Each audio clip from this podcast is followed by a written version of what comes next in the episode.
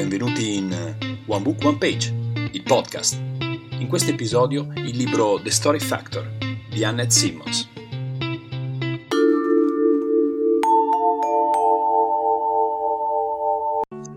Per ispirare, influenzare e persuadere le persone non c'è tecnica più potente del raccontargli una buona storia. Ma che cos'è una buona storia? Una buona storia è una storia che semplifica il mondo e ci fa sentire in grado di comprenderlo meglio. Anche se le storie sono un modo indiretto per spiegare un concetto, sono spesso molto più efficaci della cruda verità, perché generano meno resistenza in chi le ascolta.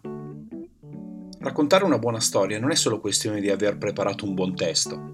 Tutto il corpo deve essere coinvolto, la voce, la faccia, l'espressione corporea, le mani. Immagina di essere un attore teatro e recitare a tutto tondo. Per rendere le storie più reali, aggiungi qua e là dettagli irrilevanti. Aiuteranno gli ascoltatori a immaginare meglio ciò che stai raccontando. Ci sono sei passi da compiere per arrivare a raccontare una storia convincente. Digli chi sei, digli perché sei lì, racconta una storia che illustri la tua visione, racconta una storia che insegni qualcosa, utilizza esempi concreti e non solo concetti astratti e concludi con so cosa state pensando per anticipare alcune eventuali obiezioni. Perché le storie sono così importanti? Perché superano la classica diffidenza che le persone hanno nei confronti di qualcuno che si pensa voglia influenzarci in qualche modo, accorciano le distanze tra chi parla e chi ascolta e generano uno stato simile all'ipnosi. Le persone si rilassano quando gli anticipi che gli racconterai una breve storia. È importante essere bravi anche nell'ascoltare le storie, non solo nel raccontarle. Talvolta il modo migliore per convincere qualcuno è semplicemente lasciargli esporre la sua storia. Se lo ascolti con attenzione e fa le domande giuste, spesso potrebbe essere lui stesso a cambiare idea mentre riflette sulla questione. Attenzione però a non comportarsi da superiori rispetto agli ascoltatori, a non annoiare gli ascoltatori e a non spaventare o a far sentire colpevoli gli ascoltatori. Essere uno storyteller aiuta anche a vedere il mondo in maniera diversa. Rispetto ad una valutazione analitica e razionale di un problema, ad esempio, chi riesce ad approcciarlo dal punto di vista dello storytelling può ottenere visuali insolite rispetto ad una fredda analisi dei dati, che possono poi portare ad una risoluzione brillante.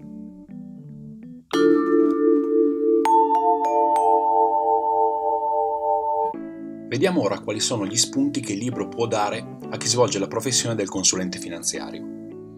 Il libro spiega quanto siano efficaci le storie per ispirare gli altri. Il lavoro del consulente finanziario è indubbiamente un lavoro in cui la capacità di ispirare il comportamento dei clienti è fondamentale. Sgombriamo il campo da ogni eventuale equivoco.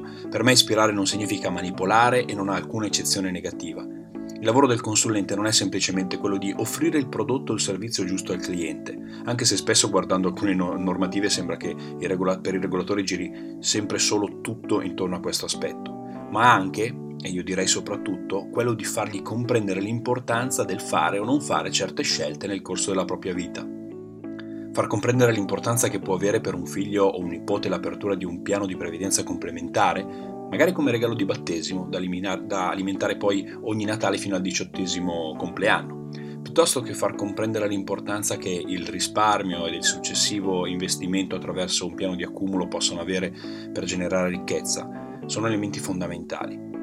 Oppure, nell'ambito del non fare, riuscire a spiegare ad un cliente quanto l'illusione di un arricchimento rapido sia appunto solo un'illusione, perché con gli investimenti si può solo scegliere se diventare ricchi lentamente o poveri velocemente tutto questo è fondamentale nell'attività di un consulente finanziario perché viene prima, ed è condizione sine qua non, per poi poter eventualmente eh, fare degli investimenti adeguati alle esigenze dei nostri clienti. Una storia in grado di fare centro nella testa e nella pancia dei nostri clienti è una delle cose più importanti a cui dedicare tempo quando prepariamo la nostra attività e vale più di mille grafici, mille tabelle, perché rimane nella memoria di quel cliente per molto più tempo. La metafora e lo storytelling sono in ogni ambito comunicativo due strumenti potentissimi quindi per smuovere le persone. Il mondo degli investimenti e il lavoro del consulente finanziario a mio giudizio non fanno eccezione. E quindi è evidente quanto lo storytelling ricopra un ruolo fondamentale all'interno delle skills di un consulente. Proviamo quindi a prendere spunto da eventi di vita reale accaduti a te, magari durante la tua carriera di consulente o ai tuoi colleghi, eh, per raccontare delle storie e ispirare i tuoi clienti. In questo senso condividere le esperienze di racconti con i propri colleghi può essere un'attività di grande valore. Altri elementi di ispirazione per il mondo dello storytelling sono ad esempio i miti greci e le, le fiabe di, di Esopo. Quelle storie sono sopravvissute nei secoli perché danno insegnamenti eterni ed applicazioni a molti ambiti, compreso quello finanziario. Prendere spunto da queste storie vi assicura quantomeno di partire da una base di una storia valida. Un altro elemento importante per raccontare delle storie può essere la cronica, la cronaca.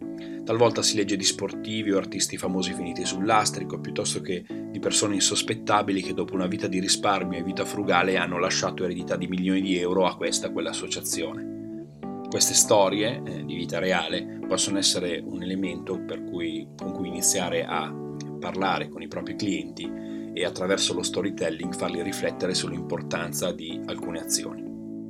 Lavorate su ciò che vi colpisce e vi affascina voi dovete essere i primi convinti della potenza del messaggio che state veicolando. Una buona storia farà il resto.